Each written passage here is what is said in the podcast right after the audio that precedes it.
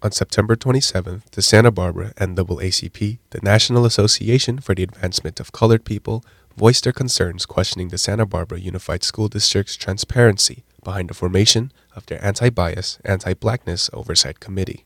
The committee was created after the Santa Barbara Unified School District, or SBUSD, began assessing the racial climate for black students ever since February 2022, when a black student attending Santa Barbara Junior High was allegedly called a racial slur and assaulted by other students, a report accounted for by the Santa Barbara Independent. This racial incident and violence towards the black student served as a catalyst that increased awareness surrounding racial transgressions circulating in schools. The SBUSD took action by forming the Anti Bias, Anti Blackness Oversight Committee, which they created using what they called a thorough selection process, which is also what the NAACP responded to with concerns. The process started with 60 applicants, a panel responsible for electing members, and a rubric to align each member's values and understandings with the committee's.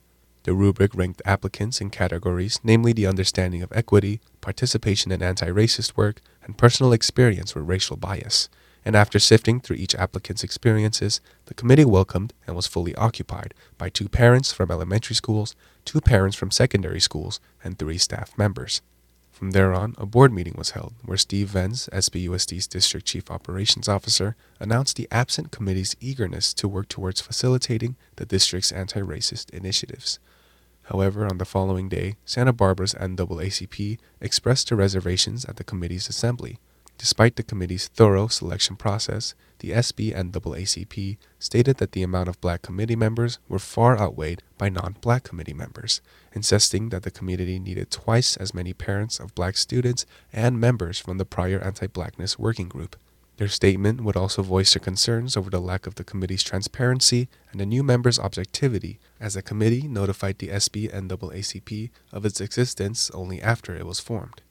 The Anti Bias, Anti Blackness Committee would then respond through an October 12 statement voicing that the group will plan to engage the whole community and prior members of the committee, allowing diverse perspectives to feedback anti racial district initiatives.